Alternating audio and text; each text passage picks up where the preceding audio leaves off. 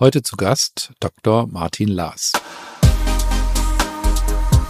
Blöd wird's ja, wenn der Fremdkörper in der Speiseröhre steckt. Und da achte ich auf was, beziehungsweise was frage ich die Eltern, wenn ich das differenzieren will zwischen wo steckt's in der Speiseröhre oder ist es schon im Magen?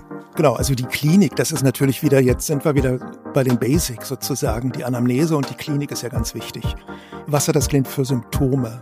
Und so ein klassisches Fremdkörpersymptom, wenn was in der Speiseröhre relativ weit oben steckt, da gibt es ja diese drei Engen der Speiseröhre, also obere, mittlere und untere, ist Speicheln. Und dieses Speicheln ist also so ein, wenn Kind mit Speicheln irgendwie angekündigt wird, dann rufe ich den Anästhesisten schon an. Consilium, der Pädiatrie-Podcast mit Dr. Axel Enninger.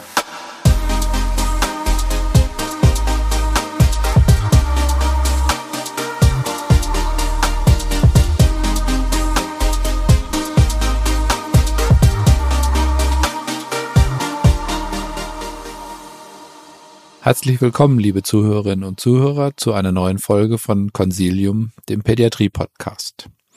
Heute reden wir über verschluckte Fremdkörper. Stichwort Fremdkörperingestion. Also wir reden nicht über Aspiration, sondern über Ingestion. Und mein Gesprächspartner dazu ist Dr. Martin Laas.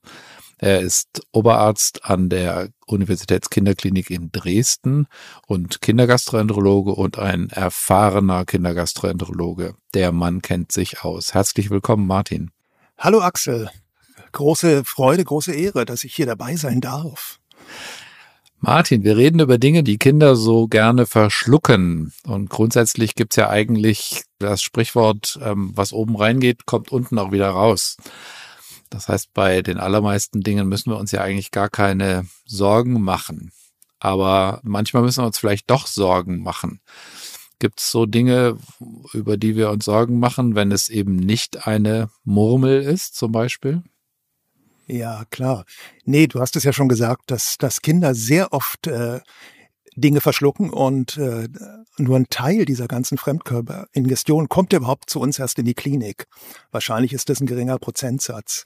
Und von denen, die wiederum, die in die Klinik kommen, ist es auch nur ein gewisser Prozentsatz, bei dem wir uns Gedanken machen, wie du schon sagst. Und bei den Dingen, bei denen wir uns Gedanken machen, da steht natürlich die Knopfzelle ganz oben. Magneten äh, und diese Powermagneten sind das. Es sind Nahrungsmittelboli, das heißt, wenn da irgendwas in der Speiseröhre stecken bleibt. Und es sind sogenannte scharfe, gefährliche, spitze Gegenstände wie so Rasierklingen oder so etwas. Also scharf und spitzig ist ja auch ähm, sozusagen immer das Erste. Also typischerweise quasi eine ähm, eine Stecknadel, eine Sicherheitsnadel, ähm, irgend sowas, was ein Kind sich in den Mund gesteckt hat oder im Mund hat, sich dann erschrickt und es dann verschluckt. Da haben wir alle im Medizinstudium gelernt, dass unser Magen-Darm-Trakt erstaunlich in der Lage ist, auch spitze Dinge ähm, wieder durch unseren Magen-Darm-Trakt durchzutransportieren, ohne dass irgendwas passiert. Wie ist denn das mit, sag ich jetzt mal, spitzigen Dingen wie einer Nähnadel? Würden wir nicht unbedingt rausholen, weil die meistens mit diesem Knopf, also mit diesem etwas schwereren Teil voran, durch den Magen-Darm-Trakt durchgeht und eigentlich nichts macht. Vielleicht hätten wir das vor zehn Jahren noch rausgeholt. Wir sind da, oder glaube ich, die ganze Society ist da auch ein bisschen toleranter geworden. Also wir holen viel weniger Fremdkörper eigentlich raus, weil wir wissen, das geht durch. Genau. Also das würden wir eine einfache Nähnadel oder Nagel beispielsweise oder auch irgendeinen langen Schlüssel oder eine Haarspange, die jetzt äh, mal, geschlossen ist, würden wir auch nicht rausholen. Aus dem Magen. Wie gesagt, aus dem Magen. Hm, okay. Was sind denn so die, die Topscore, sage ich mal? Was sind denn sozusagen die Highscore-Gegenstände, ähm, die dazu führen, dass die Kinder bei uns vorgestellt werden? Also das häufigste wir haben das mal ausgewertet, äh, 2017 für die, für die DGKJ-Tagung und hatten so über 500 äh, Fremdkörperingestionen bei uns, äh, die sich bei uns in der Klinik vorgestellt haben. Und das häufigste waren wirklich Münzen. Also das ist so ein Fünftel aller Gegenstände sind Münzen. Dann kommen so steckengebliebene Nahrungsmittel und dann kommen schon Batterien und dann kommen sozusagen alle möglichen andere äh, Gegenstände, die Kinder so in ihrer Neugier in den Mund nehmen oder auch in seltenen Fällen äh, in sag mal, suizidaler oder selbstschädigender Absicht. Aber das ist einmal noch sag mal, eine extra wahrscheinlich ähm, Patientengruppe. Okay, also Münzen ist Nummer eins. Da kann man ja sagen, sozusagen, dass das Thema bargeldloses Zahlen auch einen Beitrag zur Kindersicherheit darstellt. Ähm, es sei denn, die Münzen liegen jetzt alle zu Hause rum und die Kinder kriegen sie zum Spielen angeboten. Also Nummer eins äh, Nachricht hier zu Hause, Münzen zum Kindern zum Spielen geben, ist nur eine mittelgute Idee, oder? Ja, aber das Gute ist wiederum bei Münzen, die gehen eigentlich auch problemlos, es sei denn, sie stecken in der Speiseröhre. Also das ist dann die nächste Frage natürlich, wo stecken die Münzen? Also das eine ist, was, was hat das Kind verschluckt? Das nächste ist, wie alt ist das Kind und wo, was vermuten wir, wo der Gegenstand steckt? Und bei unserer Auswertung, die wir damals gemacht haben, war so die, die, äh, die Hälfte etwa in der Speiseröhre und die Hälfte im Magen oder ein Drittel in der Speiseröhre, ein Drittel im Magen und ein Drittel war entweder schon weiter oder war vielleicht am Ende auch gar nicht verschluckt worden. Da kann man das Thema Münzen vielleicht auch so ein bisschen äh, abhaken. Münzen gehen, wenn die im Magen sind, eigentlich fast immer durch. Äh, wenn die in der Speiseröhre sind, sollte man sie entweder als emergent oder als urgent behandeln. Und im Magen aber würden wir eigentlich keine Münze rausholen, nicht mal eine 2-Euro-Münze, die ja, wenn man die ausmisst, ist die 26 Millimeter. Und es gibt ja so Richtlinien zur Größe. Da kommen wir vielleicht auch noch mal kurz. Was geht eigentlich durch oder was verlässt den Magen nicht oder die, das Duodenum? Und da gibt's in den verschiedenen Richtlinien, die es dann gibt, immer so Größenangaben. Alles, was über 2,5 Zentimeter ist, verlässt den Magen nicht kann ich mal sagen, das stimmt nicht. Also die 2-Euro-Münzen gehen eigentlich alle aus dem Magen wieder raus und die sind ja 2,6 äh, Zentimeter im Durchmesser. Und dann gibt's noch so Längenangaben von 5, 6 Zentimetern, aber dafür gibt's, sag mal, das äh, keine starke Evidenz, welche Länge man wirklich dort mhm. Als gefährlich ansieht. Okay, aber du hast die, die wichtige Frage, die wir uns ja vorneweg immer stellen müssen, ist, wo steckt's denn? Alles, was im Magen ist, ist ähm, mit, mit ein paar Ausnahmen. Da kommen wir gleich dazu. Ja, erstmal harmlos, aber ähm, blöd wird's ja, wenn der Fremdkörper in der Speiseröhre steckt. Und da achte ich auf was, beziehungsweise was frage ich die Eltern, wenn ich das differenzieren will, zwischen wo steckt's in der Speiseröhre oder ist es schon im Magen? Genau, also die Klinik, das ist natürlich wieder, jetzt sind wir wieder bei den Basics sozusagen. Die Anamnese und die Klinik ist ja ganz wichtig. Was hat das Kind für Symptome? Und so ein klassisches Fremdkörpersymptom, wenn was in der Speiseröhre relativ weit oben steckt, da gibt es ja diese drei Engen in der Speiseröhre, also obere, mittlere und untere, ist Speicheln. Und dieses Speicheln ist also so ein, wenn Kind mit Speicheln irgendwie angekündigt wird, dann rufe ich den Anästhesisten schon an. Da brauche ich gar nicht eigentlich große Diagnostik. Da weiß ich schon, da steckt da oben irgendetwas fest. Schluckbeschwerden ist was anderes. Klar, wenn jemand jetzt Blut spuckt, das ist ja schon ein Zeichen möglicherweise einer, einer Komplikation. Das ist auf jeden Fall ein beunruhigendes Symptom, Erbrechen oder auch Nahrungsverweigerung. Aber es muss, wie gesagt, eine Münze, die an der unteren Ösophagusenge hängt, die muss äh, auch gar keine Symptome machen. Also die meisten Fremdkörper machen am Ende ja auch keine Symptome. Mhm. Das ist ja tatsächlich auch die allerhäufigste äh, Geschichte. Die Eltern berichten etwas. Entweder sie haben es gesehen, dass irgendwas im Mund war und auf einmal war es weg. Aber die viel häufigere Geschichte ist ja eigentlich, ich denke, da könnte etwas sein oder ich denke, mein Kind könnte XY verschluckt haben und vor einem sitzt ein puppenlustiges Kindergartenkind, was nur ein bisschen genervt ist, weil es äh, im Krankenhaus ist. Deswegen lass uns doch mal versuchen, das so ein bisschen aufzudröseln anhand von, sag ich mal, fiktiven Fällen.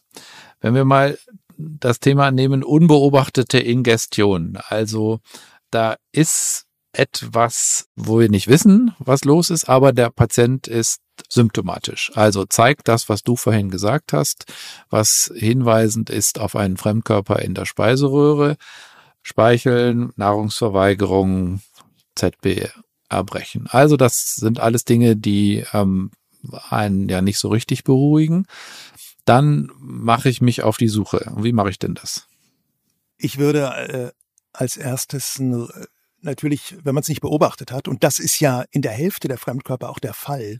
Also deswegen ist da mal unsere Alertness sollte die sehr hoch sein, dass dieses Kind bei bestimmten Symptomen was verschluckt haben könnte. Äh, in dem Falle würde ich ein Röntgenbild machen. Ich weiß natürlich nicht, ob es ein röntgendichter Fremdkörper ist, aber ich würde ein, ein, ein Röntgenbild machen, ein sogenanntes Fremdkörperröntgen. Also wir haben da bei uns äh, in der Kinderradiologie so ein festes, eine feste Anmeldung. Und äh, wenn ich da was sehe, dann weiß ich's. Wenn ich da nichts sehe, und trotzdem sozusagen den Verdacht habe, das kann ja, wie gesagt, das kann ein Stück Wienerwurst sein, ähm, dann würde ich am Ende im Zweifel, je nach Symptomatik, aber wenn es wirklich speichelt, das Kind, und ich sehe im Röntgen nichts, würde ich trotzdem endoskopieren. Okay, aber euer Standard Fremdkörperröntgen heißt konkret, ihr blendet oben weiter auf, unten weiter auf als bei einem normalen Thorax. Wie weit blendet ihr auf? Genau, das ist, ich glaube, das ist ein extrem wichtiger Punkt in diesen Leitlinien. Ich habe mir die natürlich nochmal angeguckt. Es gibt ja so ein paar Leitlinien, die können wir dann vielleicht auch nochmal äh, irgendwo die, ver die verlinken wir in die Show Notes. Die können die Zuhörerinnen und Zuhörer danach nachlesen. Die verlinken wir einfach. Das ist überhaupt kein Problem. Okay. Ich muss ein bisschen lachen über dieses Verlinken in den Show Notes. Das höre ich jetzt als, als, als Podcast-Junkie ja ziemlich oft. Vor einem Jahr hätte ich mit diesen Worten verlinken in den Show Notes, hätte ich nicht gewusst, was das ist, aber mittlerweile. so, so gehst du mit der Zeit, Martin und ich auch. Ja, ja, ich, ich, ansonsten denke ich bei Verlinken ja immer meine Modelleisenbahn als Kind, weißt du, wenn ich da an die Lok noch, ein, noch einen Waggon an, verlinkt habe. Na okay. egal. Okay, also dieses, ich glaube, das ist wichtig. In diesen, in diesen Leitlinien, in den amerikanischen und auch von der S-Bahn, da steht dann meistens drin, man soll Thorax röntgen, man soll Abdomen röntgen und man soll Neck, also den Hals mit röntgen. Das finde ich schon wieder so ein bisschen unkonkret. Ich mag ja immer allgemein, auch bei so SOPs, immer Dinge, wo ich ganz genau weiß, wie ich es mache. Und wir machen das also ganz klar so. Wir machen untere Zahnreihe, also da ist sozusagen der Unterkiefer mit drauf, bis zum Beckenkamm. Wir machen jetzt nicht den ganzen, das, das ganze Abdomen, weil wenn es irgendwo im kleinen Becken ist, dann halten wir das für nicht so relevant. Und wir wollen natürlich, ist auch ein wichtiger Punkt, da kommen wir vielleicht dann auch bei den Do's und Don'ts nochmal drauf, dass wir unnötige Röntgenaufnahmen oder unnötige Strahlung auch vermeiden wollen. Und äh, deswegen machen wir das einfach bis zum Beckenkamm. Vielleicht noch ein Punkt, der ist ganz wichtig. Manchmal äh, kommen dann Kinder auch mit einem Abdomen, mit einer Abdomenaufnahme, da sieht man dann nichts. Und dann äh, äh, heißt es, na ja, ihr habt den Thorax vergessen und dann machen wir eine, oder sag mal, die kommen von auswärts und wir machen dann Thoraxröntgen hinterher. Da könnte es ja sein, dass diese, dass die Batterie schon aus der Schweißröhre wieder runtergerutscht ist. Also das sollte man als eine Aufnahme machen, also zumindest zur gleichen Zeit. Und wir machen übrigens, äh, wir machen eine Aufnahme. Es gibt ein neues Positionspapier der S-Plan von 2021 zu äh, Batterien. Die empfehlen in zwei Ebenen und gegebenenfalls auch CT-Aufnahmen. Machen wir übrigens nicht. Also wir machen erstmal einfach ein Plain Thoraxröntgen. Das reicht in der Regel auch. Okay. Genau, genau. Wobei Plain Thoraxröntgen mit Aufblenden äh, mit, nach oben, äh, Aufblenden plain, nach plain, unten. Genau, genau. Äh, Fremdkörperröntgen, Fremdkörperröntgen. Genau, genau. Also, also wir, seitlich. Hm. Genau, wir blenden nach oben und wir blenden nach unten auf. Und äh, das tun wir ja, weil der Patient symptomatisch ist. Dann würdest du, oder hattest du vorhin schon gesagt, wenn der weiter symptomatisch bleibt, dann würdest du denken, da müssen wir sicher gehen und den müssen wir endoskopieren. Jetzt ist aber ja das wahre Leben häufig so, da kommt einer, der hat Symptome, dann dauert das alles ein bisschen, dann bis der untersucht ist, bis der befragt ist, bis der im Röntgen war, bis der aus dem Röntgen wieder zurück ist. Dann ist er aus dem Röntgen zurück und dann hat er nichts mehr. Das ist ja, sag ich mal, nicht ganz selten so. Ja. Ähm, entweder war da kein Fremdkörper oder der Fremdkörper ist vielleicht weitergerutscht. Wie machst du das denn dann? Sagst du, naja, jetzt habe ich schon alles organisiert und ähm, jetzt machen wir doch die Endoskopie? Oder ähm, wie verhältst du dich bei einem, der dann primär symptomatisch war und dann aber asymptomatisch geworden ist. Wenn auf dem Röntgenbild sagst du, ist da nichts zu sehen. Ist nichts zu sehen. Die Klinik führt einfach, so würde ich sagen, ganz klar. Ich würde dann nichts machen. Ich würde den vielleicht noch zur Sicherheitshalber noch beobachten. Kommt ein bisschen darauf an, was, wie alt ist das Kind? Ist das ein Jugendlicher, mit dem man reden kann? Ähm, es gibt ja manchmal so Bolus-Ereignisse auch, oder es gibt ja auch Kinder, die hatten mal was stecken oben und haben dann noch eine Ewigkeit danach. Das kann übrigens Monate gehen. Das ist ziemlich interessant. Haben die dann noch so Schluckbeschwerden und dann endoskopieren wir die und sehen am Ende nichts. Also es ist einfach eine sehr empfindliche Region, die extrem innerviert ist, sozusagen der Rachen dort im Bereich der Epiglottis. Also wir halten nochmal fest, äh, Symptomatik mit Speicheln und Würgen. Wir denken, da ist ein Fremdkörper in der Speiseröhre. Wir sehen im Röntgen aufgeblendet Zahnreihe Beckenkamm nichts und der Patient bleibt symptomatisch, dann endoskopieren wir. Der Patient ist zwischenzeitlich asymptomatisch geworden. Dann lassen wir den in Ruhe und dann warten wir ab, oder? Ja, so würde ich es machen. Okay. Es kommt vielleicht ein bisschen drauf an noch äh, bei, den, bei der Anamnese. Da haben wir ja so ein bisschen Symptome besprochen, aber ein wichtiger Punkt, den man am Anfang mit fragen muss, unbedingt, äh, ist, gibt es Voroperationen oder gibt es irgendwelche Vorerkrankungen?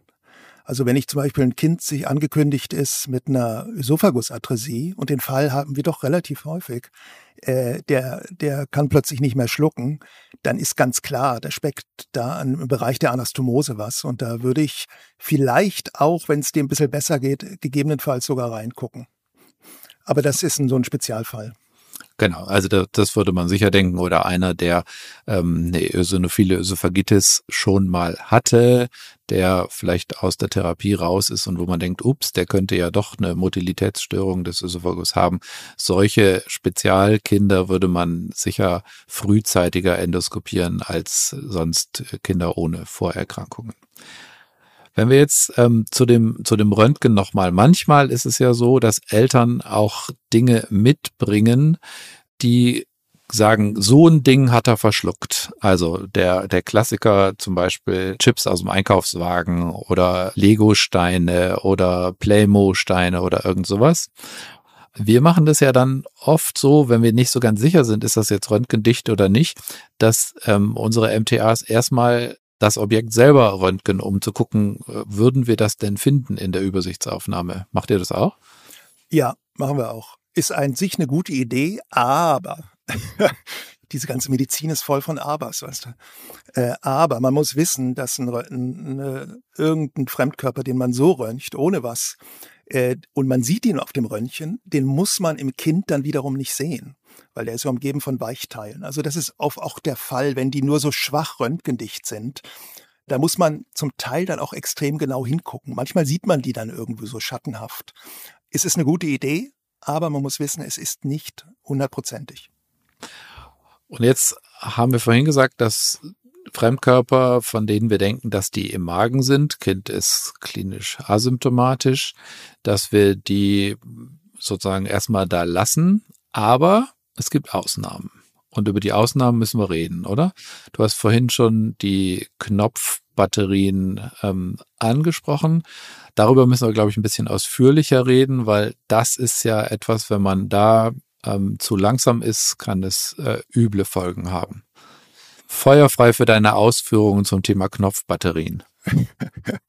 Gut, äh, aber das ist jetzt nicht nur Magen sozusagen, sondern auch Knopfbatterie, Genau. Also es gibt so ein paar Sonderfälle halt äh, bei Fremdkörpern. Äh, das hatten wir ja am Anfang schon kurz gesagt. Das sind halt so diese Knopfzellen, das sind Magnete und das ist, sind halt diese Nahrungsmittelboli. Und Knopfzelle ist sicherlich das, was am gefährlichsten ist. Und eine verschluckte Knopfzelle ist immer erstmal ein absoluter Notfall. Und die Kinder sollen so schnell wie möglich in die Klinik kommen. Und auch hier würde man versuchen so schnell wie möglich die Lokalisation zu bestimmen. Manchmal, wenn die Kinder speicheln, dann ist schon klar, wo das steckt. Und das steckt dann meistens eben in dieser oberen Ösophagusenge. Und da sagen die Leitlinien, dass man eine Batterie dort oben innerhalb von zwei Stunden sozusagen entfernen soll. Das ist auch nicht ganz gut sozusagen diese Angabe, weil ich würde nicht sagen, man soll es innerhalb von zwei Stunden entfernen, sondern einfach so schnell wie möglich. Wenn es geht, sogar noch eher was natürlich in der Praxis oft nicht möglich ist, weil die, die Kinder in der Klinik sind oder die Eltern dann hier sind. Da sollte es keine Verzögerung geben. Und da würde ich, wenn das angekündigt ist, schon den Anästhesisten bei uns anrufen, gegebenenfalls auch den HNO-Arzt und dann so schnell wie möglich röntgen und verifizieren, wo die Batterie ist. Genau. Die Knopfzelle ist ähm, wirklich High Urgency, also da geht's echt um die Zeit. Da könnten wir ähm, kurz allen empfehlen, die das so noch nicht gesehen haben. Es gibt auf YouTube jede Menge ähm, Videos, wo man zum ja. Beispiel eine Knopfzelle mal zwischen zwei Schnitzel gelegt hat und wo dann nach fünf Minuten, nach zehn Minuten, nach 20 Minuten man sehen kann, was für Nekrosen da entstehen. Wenn man das einmal gesehen hat, da weiß man, warum man bei den Knopfzellen Gas geben muss. Also das ist extrem wichtig. Diese Knopfzellen, die entladen sich und selbst Knopfzellen, die eigentlich nicht mehr äh, äh, funktionieren im Haushalt, also die man schon rausgenommen hat und dann sagen manchmal die Eltern, naja, die ist ja aber, die ist ja leer. Ja. Aber was sozusagen für den Haushalt leer ist, das reicht immer noch dicke aus, um die, um die Speisenröhren Schleimhaut zu schädigen oder auch zu perforieren. Wovor wir dabei Angst haben, das sind ja diese extremen Komplikationen. Das heißt, in der Mitte des, der Speiseröhre, da geht ja die Aorta lang, das ist ja diese mittlere Enge. Davor haben wir große Angst, dass das perforiert wird und dass das Kind verblutet. Und wenn das oben steckt, da ist also die äh, Trachea ja vor, davor, äh, vor der Speiseröhre. Und da haben wir Angst, dass dann so eine Fistel entsteht zwischen Esophagus und Trachea. Also, wir stellen uns das Röntgenbild vor und wenn wir auf diesem Röntgenbild, ja, also von der oberen Zahnreihe bis zum Beckenkamm, die Batterie über den Klavikeln sehen, man kann ja in dem Röntgenbild, wenn man genau hinguckt, dann sieht man ja auch die, die Luftröhre, wie die sich so ein bisschen verengt, also dort in der, in der Stimmlippenebene. Da weiß man sozusagen dann auch, wo der Kehlkopf ist. Und äh, die Batterie in der oberen Esophagusenge, die sieht man über den Klavikeln. Und dann denkt man oft irgendwie, na ja, das kann ja der Anästhesist schon rausholen beim Intubieren. Aber das steckt dort oben drin. Aber es ist trotzdem ähm, natürlich der Grund, warum du vorhin schon gesagt hast, du würdest auch dem HNO-Arzt schon Bescheid sagen, weil das ist ja nicht ganz selten so, dass der HNO-Arzt da oben besser rankommt mit seinem Instrumentarium als wir mit unseren Endoskopen. Das ist gelegentlich so. Das europäische Positionspapier empfiehlt sogar, dass man, äh, wenn es da oben steckt, dass man da primär die HNO-Leute ranlässt, weil die halt ein starres Instrumentarium haben, was die meisten von uns ja nicht haben. Ich mache das trotzdem erstmal. Also das geht. Äh, äh, es gibt ganz selten, ich glaube, wir hatten zweimal von 50 Batterien oder so den Fall, dass ich tatsächlich es nicht rausgekriegt habe, weil es so verbacken dort oben ist, dass ich dann den HNO-Arzt gebeten habe, das rauszuholen mit einem ähm, mit seiner mit einem starren Instrument. Und einmal hatten wir auch einen Fremdkörper, äh, wo der Pulmologe das dann starr rausgeholt hat. Also man soll immer nebenbei auch so interdisziplinär unbedingt arbeiten. Und es kann ja auch, wenn man das ähm, Ding rausholt, nicht ganz wenig bluten. Also, weil wenn die sich da so fest ähm, machen und da Nekrosen entstehen, dann ist es ja nicht so ganz leicht. Ist ja nicht wie eine Münze aus dem Magen zu bergen, sondern so eine Knopfzelle aus der Speiseröhre. Das kann auch schon, da kann man auch schon ordentlich dran ziehen müssen. Und mit entsprechenden Blutungen und Verletzungen, die man auch schon beim Bergen durchaus setzen kann. Ja, das ist natürlich extrem wichtig. Also bei all dem, was wir tun, müssen wir wissen, wenn wir da was rausziehen oder wenn wir auch aus dem Magen zum Beispiel was rausholen und durch die Speiseröhre ziehen, können wir das natürlich verletzen, weil dieser, diese, diese Motilität, die ja verhindert, dass äh, wir haben ja eine propulsive Motilität im Magen-Darm-Trakt. Das heißt, da, wo der, wo der Gegenstand breit ist, da, da relaxiert sich diese Ring- und Längsmuskulatur äh, was natürlich nicht der Fall ist, wenn, wenn wir es durchziehen. Da ist natürlich die Verletzungsgefahr viel größer. Aber was bei der Batterie eben sehr häufig ist, und wir sehen das schon, selbst wenn wir extrem schnell sind, wir sind nach zwei Stunden nach Ingestion, haben wir das schon, äh, haben wir die, endoskopieren wir das Kind und dann sehen wir schon schwarz nekrotische Schleimhaut. Also man erschrickt sich da richtig. Und der Grund ist, äh, das ist vielleicht auch nochmal wichtig zu wissen, das ist nicht etwa, dass die Batterie zerstört wird oder dass das giftiges irgendwie Metall ist, sondern der Grund ist einfach, dass der Strom, äh, die dazu führt, es ist einfach eine chemische Reaktion, also H2O plus zwei Elektronen ergibt einfach OH minus äh, plus H2, also plus Wasserstoff. Und dieses OH minus, das ist ja eine starke äh, Lauge. Das ist sozusagen wie Natronlauge. Das ist ja der Rohrreiniger. Und diese Lauge, die macht eigentlich diese Verätzung. Und die macht die am, sozusagen am negativen Pol der Batterie. Es gibt jetzt Leute, die empfehlen da eben so x äh, Bildgebungen, um zu gucken, wo der negative Pol liegt. Das ist so, der ist sozusagen von diesen klassischen Batterien, das sind ja diese CR2032 Batterien, wobei halt C steht es für das Lithium, was da drin ist und die 20 ist halt der Durchmesser 20 Millimeter und diese 32, das ist die Dicke von 3,2 Millimeter. Das ist sozusagen die Größenangabe. Und das sind eigentlich diese Batterien, die uns am meisten Sorgen machen. Und da gibt's ja so einen, so einen schmalen, äh, ein etwas weniger Durchmesser, wo nichts draufsteht sozusagen. Das ist halt der negative Pol. Und äh, meistens sind dann die schweren Verletzungen in der Speiseröhre an diesem negativen Pol. Bevor es gleich spannend weitergeht, haben wir tolle Neuigkeiten für Sie. Die Podcast-Folge Nummer 5 zum Thema Psoriasis mit Herrn Professor Höger ist jetzt von der Ärztekammer CME zertifiziert worden. Darauf sind wir sehr stolz, denn damit ist es der erste pädiatrische Podcast, der CME zertifiziert wurde. Melden Sie sich ganz einfach auf www.infectofarm.com an, beantworten Sie auf der neuen Lernplattform die Fragen zur Folge und erhalten Sie einen CME-Punkt. Viele weitere interessante Consilium-Themenhefte sowie die spannendsten Consilium-Fragen und Antwortenhefte finden Sie ebenfalls auf unserer neuen Lernplattform Wissen wirkt. Übrigens inzwischen auch als App. Auch die Druckversion des Themenheftes können Sie unter servicematerial.infectofarm.com gerne jederzeit bei uns anfordern. Die erwähnten Links und E-Mail-Adressen finden Sie natürlich in den Shownotes dieses Podcasts. Jetzt wünschen wir Ihnen aber zunächst weiterhin viel Freude mit dem Consilium Pädiatrie Podcast. Ihr Team von Infectofarm.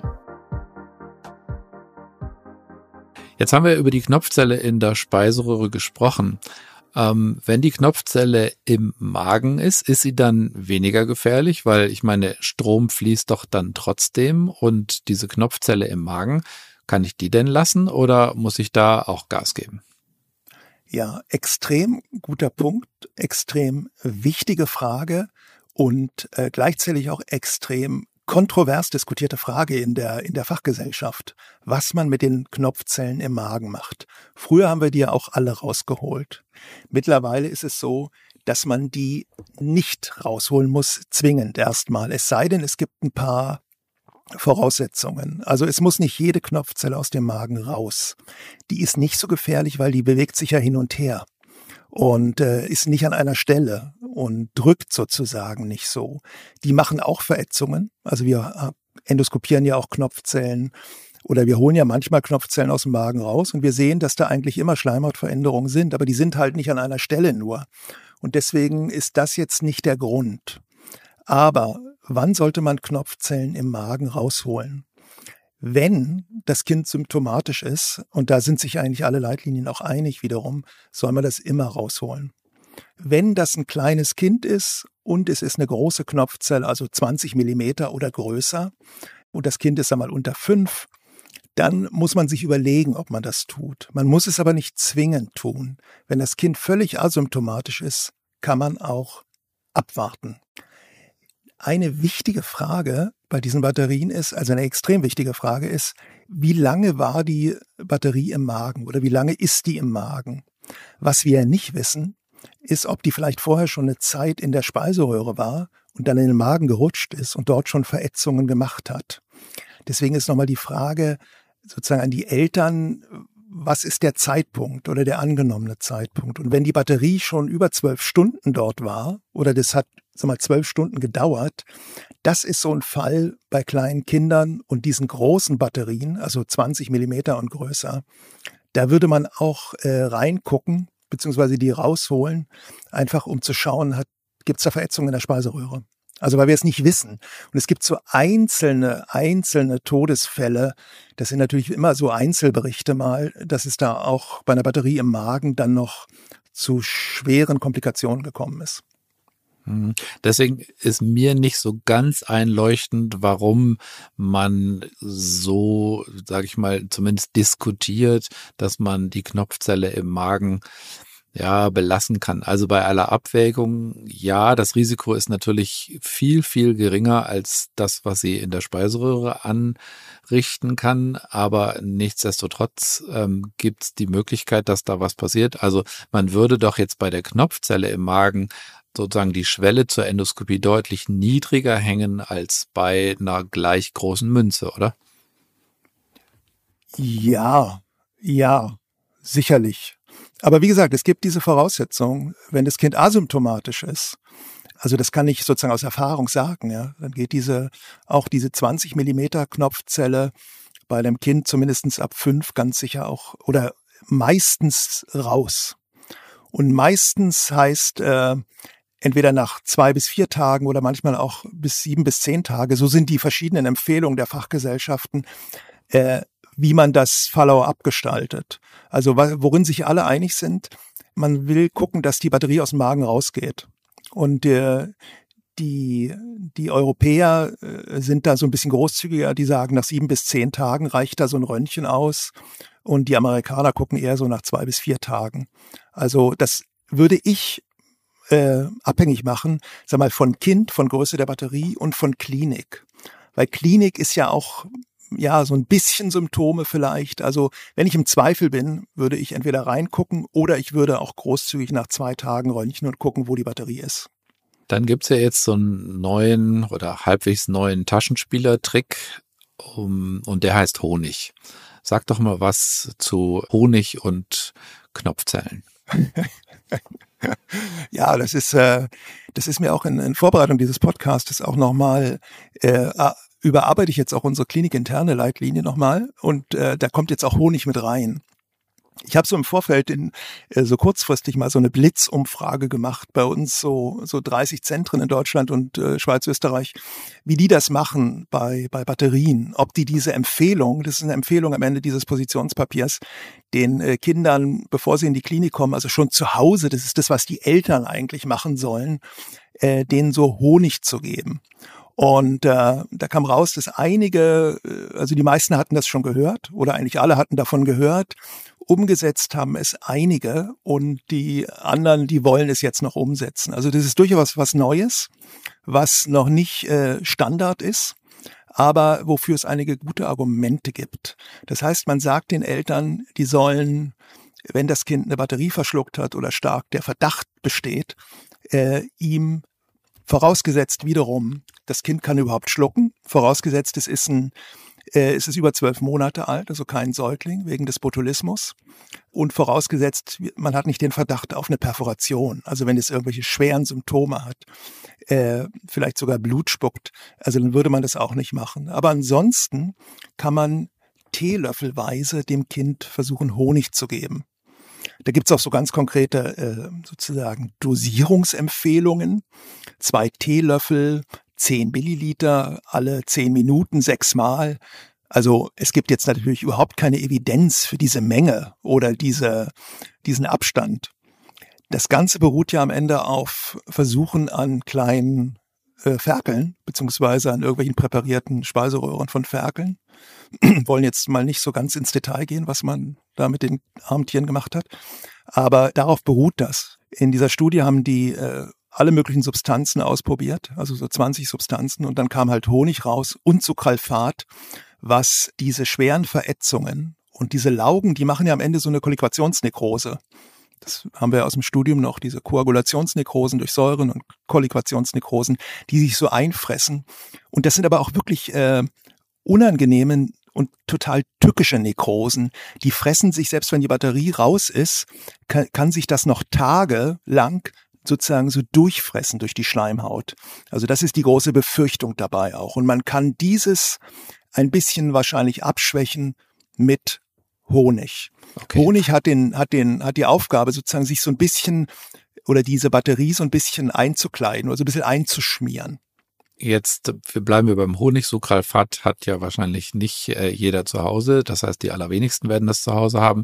Ähm, wir schreiben auch das in die Show Notes, diese äh, Gebrauchsanweisung, wie man das denn mit dem Honig macht. Kriege ich denn da nicht Ärger mit dem Anästhesisten? Der sagt, hey, die oberste Regel heißt nüchtern bleiben und ihr sagt auf einmal, ähm, füttert Honig? Ich denke, das ist von der Menge so wenig und der Anästhesist muss ja ohnehin eine, eine, eine super Rush äh, Intubation machen. Also insofern denken wir nicht, dass das, äh, das sehr beeinflusst. Ja. Okay.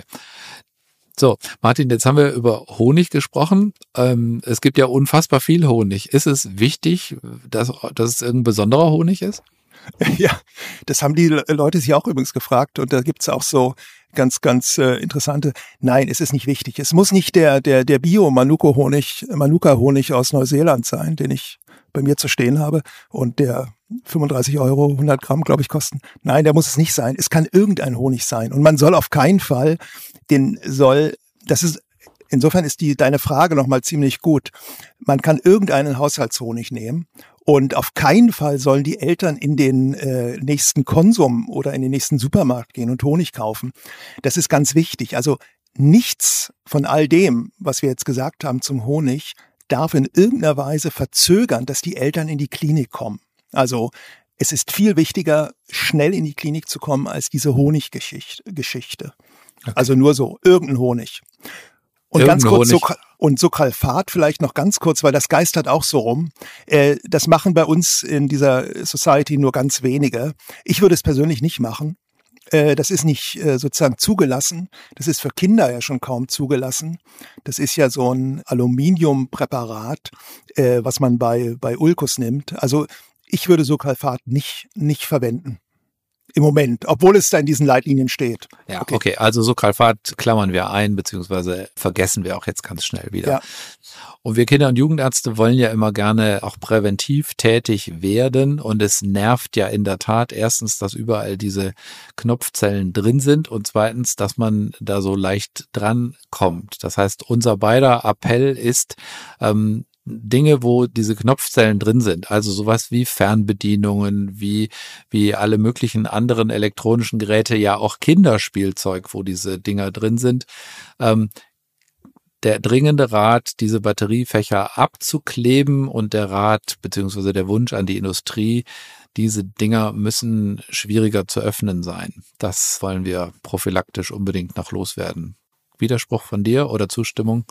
Nee, unbedingt, unbedingt. Es gibt ja auch so eine Position oder so ein, so ein Papier der GP unserer Fachgesellschaft mal von, glaube ich, von 2019, äh, um so ein bisschen die Aufmerksamkeit diesem Problem überhaupt zu widmen. Weil äh, diese Ingestion von Knopfzellen haben ja massiv zugenommen und auch die Komplikationen dadurch. Und das Wichtigste ist einfach diese Prävention. Für Spielzeug ist es ja schon, da gibt es ja klare Richtlinien, dass in Spielzeug, in denen Knopfzellen sind, die dürfen sozusagen nur mit Werkzeug überhaupt geöffnet oder zu öffnen sein. Aber natürlich bei Fernbedienung ist das nicht so. Und der Klassiker ist ja eine Fernbedienung, die fällt runter und auf den Teppich. Die Mutter steht daneben, die sieht das, aber der kleine äh, Junge da unten, der krapscht sich die Zelle, steckt sich hier in den Mund. Also solche Fälle haben wir auch schon gesehen bei uns. Die Kinder, diese kleinen Biester sind ja so schnell einfach, ja. Und da ist der Rat an die Eltern, wenn man solche Batterien im Haushalt hat, entweder muss man die mit Werkzeug öffnen können, diese Gegenstände, oder man, ich würde es zum Beispiel was raufkleben irgendwie oder mal einfach so ein, so ein, so ein Teserband drum machen, dass diese, dass das nicht aufgehen kann. Also das ist ganz wichtig. Ein anderer Versuch ist übrigens noch, dass man der Industrie, aber da weiß ich noch nicht, wie weit der gediehen ist, dass man eine Seite dieser Batterien mit so ein bisschen Bitterstoffen versieht, dass die Kinder die wieder aus, aus, aus dem Mund rausspucken. Ja, und ich glaube, es gibt auch Bemühungen, da so Folien auf diese Batterien zu machen. Auch da gibt's ähm, bei der Industrie, glaube ich, gerade Bemühungen. Also es ist ein echtes genau, Thema. Aber du hast das, auf die negativen Pol sozusagen ja. dort. Du hast vorhin gerade schon das Stichwort Spielzeuge erwähnt und eins der Spielzeuge, was in den letzten Jahren zunehmend verschenkt wurde und auch ähm, zunehmend bei den Kindern beliebt wurde, sind Magnete, diese Power-Magnete, wo man irgendwelche künstlerischen Dinge mitmachen kann, weil die wirklich toll fest aneinander haften. Aber die sind für uns Kinder- und Jugendärzte ein echtes Problem. Willst du dazu ein bisschen was sagen? Ja, Magnete, die, diese Powermagnete sind unglaub, haben eine unglaubliche Kraft. Und das sind kleine Dinger, die kann man ganz leicht verschlucken.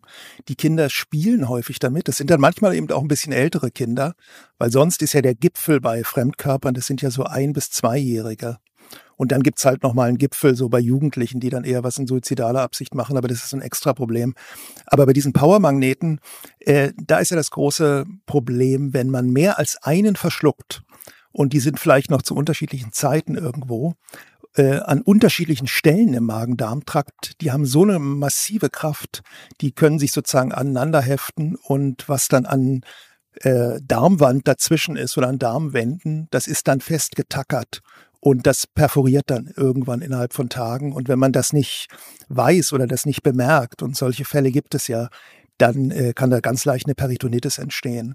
Also wir würden Magneten äh, rausholen, außer es ist wirklich ganz, ganz sicher nur ein einzelner Magnet. Aber wenn man irgendwie im Zweifel ist, und das wäre auch wiederum eine Sache, die man schnell macht, weil das Problem ist, wenn, das, wenn der Magnet aus dem Magen oder wenn die Magneten raus sind aus dem Magen, dann äh, können wir die ja nicht mehr erwischen. Dann muss dann vielleicht irgendwann der Chirurg ran, aber das wollen wir ja vermeiden.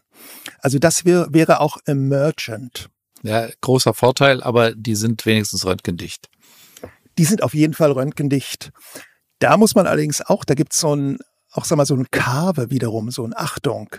Wir hatten mal äh, vor, vor ein paar Jahren den Fall, da hatte so ein Kind, äh, ich glaube, zehn Magneten geschluckt, äh, so eine kleinen Powermagneten. Auf dem Röntgenbild war das sozusagen wie eine Stange, die da so im Magen steckte. Und da habe ich schon überlegt, ob ich, das, ob ich da überhaupt endoskopiere. Wir haben dann aber reingeguckt und dann stellte sich raus, dass fünf von denen waren im Magen und fünf von denen waren äh, im Duodenum und die haben sich sozusagen aneinander gelegt. Und wir haben das da, weil du röntgst ja nicht genau sozusagen orthograd und wir haben da nicht gesehen, dass da Schleimhaut dazwischen war. Also im Zweifel ein, reingucken und rausholen. Hm. Und blöd ist natürlich auch, wenn die irgendwelche Magnete verschluckt haben und noch irgendwas anderes Metallisches, ähm, dann passiert sozusagen ja der, der gleiche Effekt. Also diese Power Also es ist egal, ob das, genau, es ist egal, ob das zwei Magneten sind oder ein Magnet und irgendwas Metallisches. Das kann ein Magnet und, ein, und eine Batterie sein oder eine, also Münzen sind ja nicht alle unbedingt magnetisch, aber ja, ganz wichtiger Punkt. Fisch essen und an der Fischgräte ersticken ist ja auch so ein gern genommener, sag ich mal, Notfall. Ehrlich gesagt, ich kann mich nicht so richtig erinnern, dass ähm, wir hier in Stuttgart äh, signifikante Fischgrätenprobleme hatten. Das mag natürlich auch daran liegen, dass wir hier im Süden tatsächlich nicht so viel Fisch essen. Aber Fischgräten sind auch noch ein bisschen Sonderfall, oder? Ja, insofern, da würde ich eigentlich immer die HNO mit hinzuziehen. Fischgräte hatten wir gerade diese Woche. Also wir hatten in den letzten sieben Tagen bei uns in der Klinik einmal ein stecken gebliebenes Schnitzel, einmal eine Batterie und einmal eine Fischgräte. Die habe ich ausnahmsweise, sonst will man ja alles selbst machen, wie du weißt. Aber die habe ich dann gleich zum HNO-Arzt erstmal geschickt, weil Fischgräten spießen sich in den Zungengrund.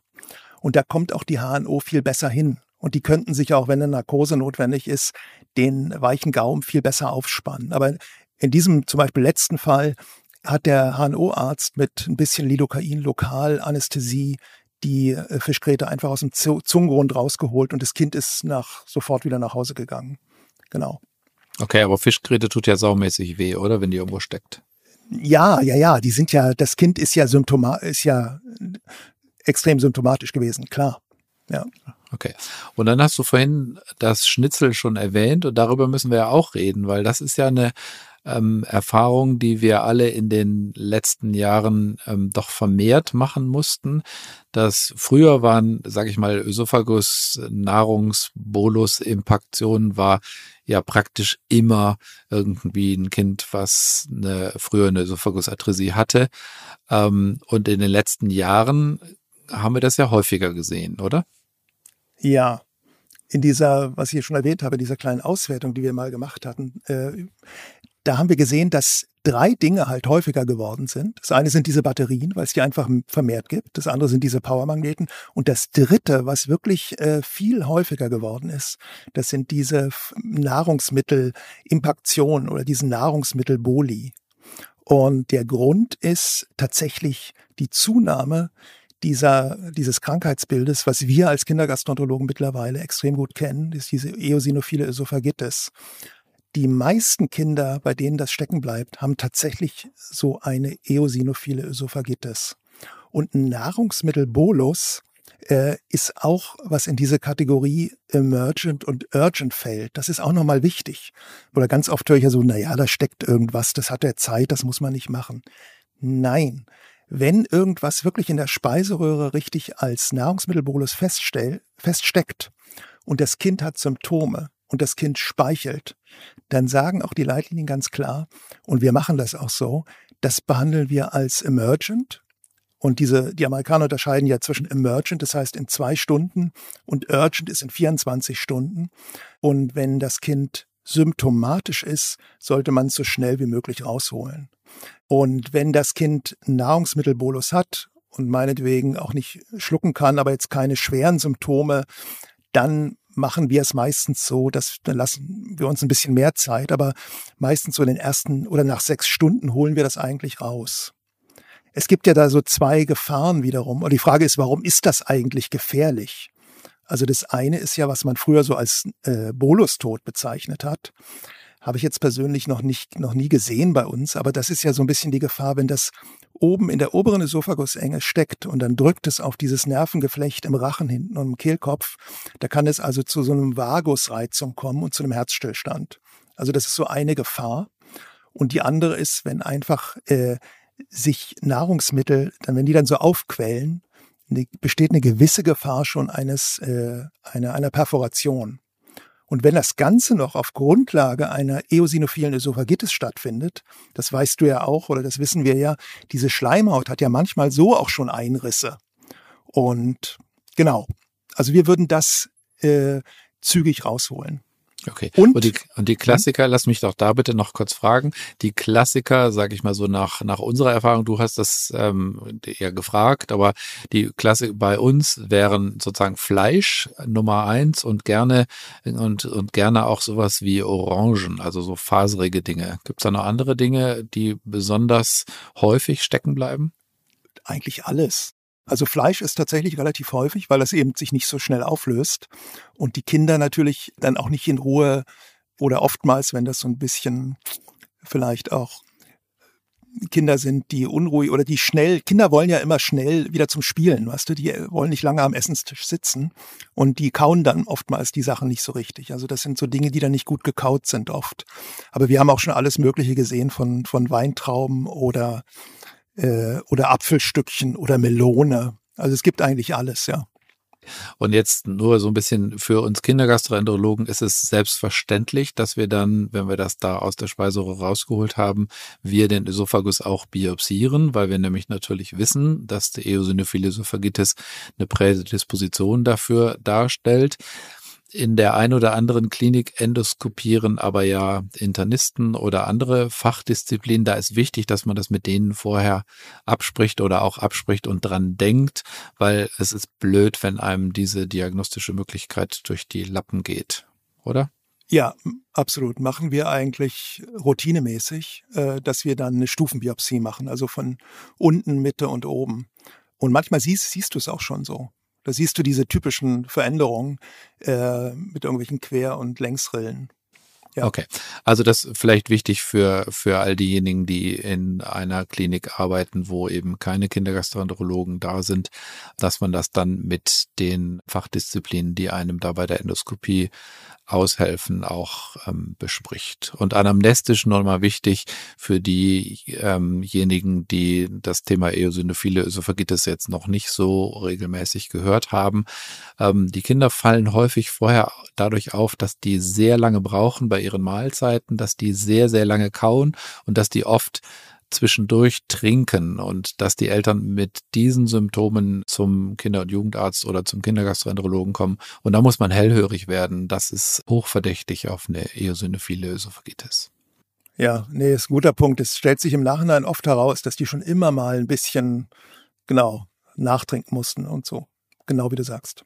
Martin, wir kommen zum Ende unseres Gesprächs. Und äh, es gibt eine gute Tradition in diesem Podcast. Und die Tradition lautet, ähm, du darfst zwei oder auch drei Dinge sagen, die du unbedingt positiv loswerden möchtest, also du's und ähm, auch welche, die du unbedingt loswerden möchtest, bitte machen Sie es nicht, bitte lassen Sie es sein oder ich nerve mich ewig, dass das und das noch gemacht wird. Du darfst loslegen und die Reihenfolge ähm, bleibt dir überlassen. Okay, also die, die Don'ts. Also ein ganz allgemeines, das ist für die Eltern, wir mal, auch wichtig, äh, ist Kinder mit, mit Fremdkörperingestion nicht erbrechen lassen. Das war ja früher so, dass man dann irgendwie versucht hat, noch den Finger in den Mund zu stecken oder irgendwelche oder Salzlösungen zu trinken geben. Also nicht erbrechen lassen. Das ist wichtig. Da macht man mehr Schaden als Nutzen. Das Zweite vielleicht, was man nicht machen sollte, sind alle äh, Münzen aus dem, aus dem Magen holen. Also Münzen gehen eigentlich in der Regel fast immer durch. Ja. Es sei denn, es ist eine Ein-Penny-Münze aus einer bestimmten Zeit aus Amerika mit einem Zinkgehalt, aber da wollen wir jetzt nicht drüber reden. Und als drittes vielleicht, was mir oder was auch so in meiner Klinik oft mal über unseren Kinderradiologen sehr am Herzen liegt, ist dieses unnötig viele Strahlenbelastung vermeiden, unnötige Röntgenaufnahme, CT wirklich im Ausnahmefall, wenn ich was lebensbedrohliches Bedrohliches habe oder eine Komplikation, eine schwere, dann kann ich darüber nachdenken, aber nicht als Routine. CTs machen, Breischluck zum Beispiel, hat für mich auch sehr wenig Aussagewert. Wenn ich da nichts sehe, muss ich ohnehin vielleicht reingucken. Oder äh, auch sehr häufige serielle Röntgenaufnahmen, um zu gucken, ob ein Gegenstand raus ist. Lieber den Stuhl Röntgen, das machen unsere Röntgenleute extrem gern oder einfach den Topf ins Röntgen bringen oder halt die Windel sammeln. Wir machen das manchmal, die sagen den Eltern, die sollen eine große Mülltüte nehmen und die Windeln da alle reinschmeißen und dann bringen sie die vorbei und dann röntgen wir die.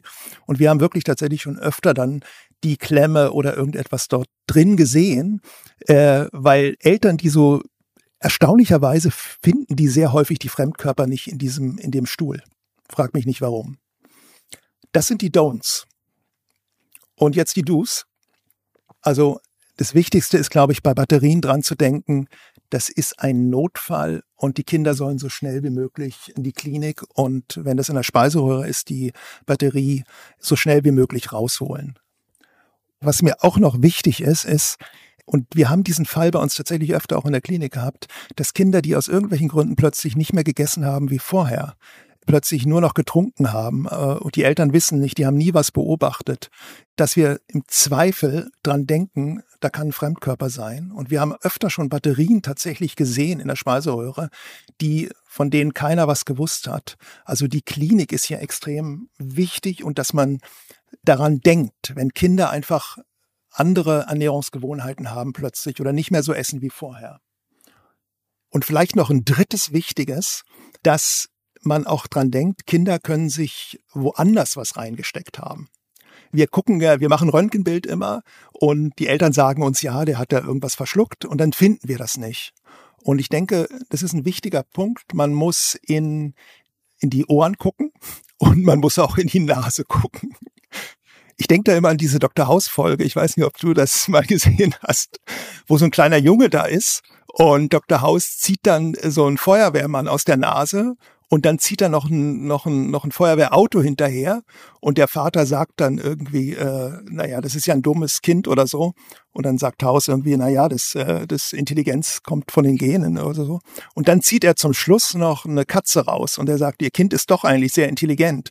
Der hat sozusagen hinterhergesteckt, um diese Katze wieder rauszuholen.